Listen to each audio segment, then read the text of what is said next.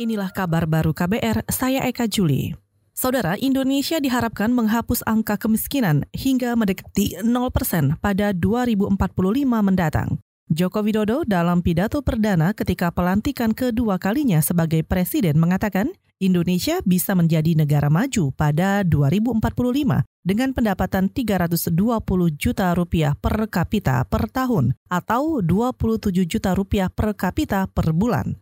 Presiden Jokowi percaya Indonesia bisa keluar dari jebakan negara berpendapatan kelas menengah ketika usia kemerdekaan Republik Indonesia satu abad. Kita harus menuju ke sana. Kita sudah hitung-hitung, kita sudah kalkulasi.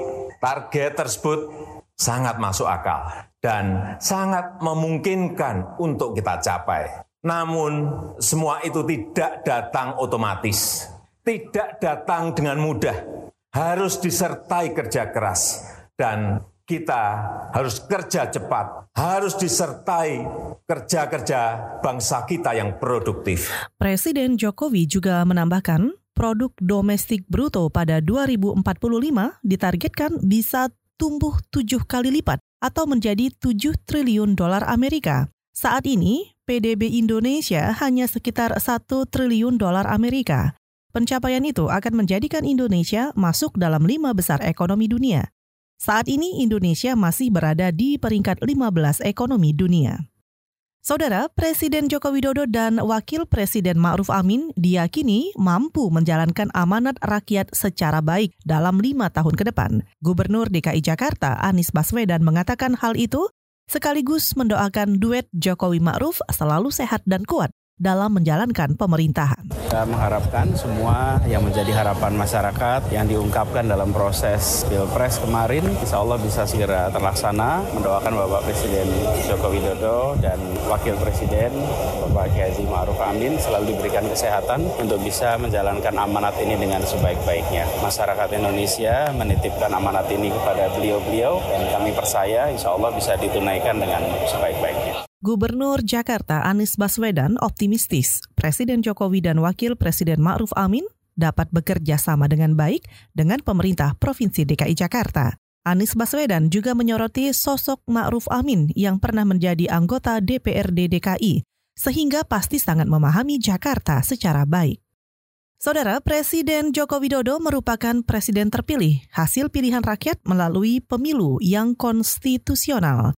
Untuk itu, masyarakat diharapkan legowo menerima dan mendukung pemerintahannya. Ketua Umum Pimpinan Pusat Muhammadiyah Haidar Nasir mengatakan hal itu sekaligus mengingatkan bahwa Presiden Jokowi dan Wakil Presiden Ma'ruf Amin merupakan milik semua golongan. Demokrasi mengajarkan kita bahwa perbedaan pilihan politik itu selesai begitu pemilu itu selesai dan pemerintahan yang terpilih oleh pemilu secara sah dan konstitusi itu adalah pemerintahan seluruh rakyat Indonesia. Muhammadiyah menyampaikan eh, selamat menjalankan amanah dan menjadi eh, pemerintah untuk seluruh rakyat Indonesia bukan untuk satu golongan bukan untuk satu kelompok. Ketua Umum PP Muhammadiyah Haidar Nasir juga berharap Presiden Joko Widodo dan Wakil Presiden Ma'ruf Amin menjalankan amanah serta membangun pemerintahan untuk seluruh rakyat. Haidar juga berharap pemerintah mau mendengar masukan dan aspirasi rakyat sehingga selalu ada perbaikan untuk Indonesia yang lebih baik.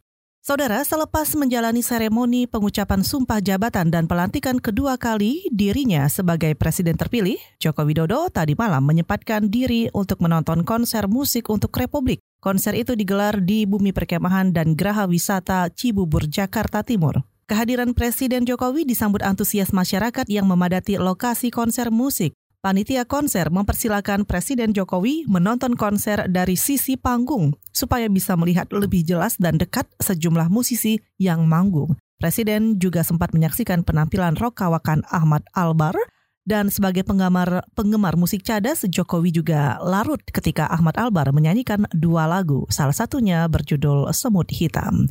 Saudara, demikian kabar baru, saya Eka Juli.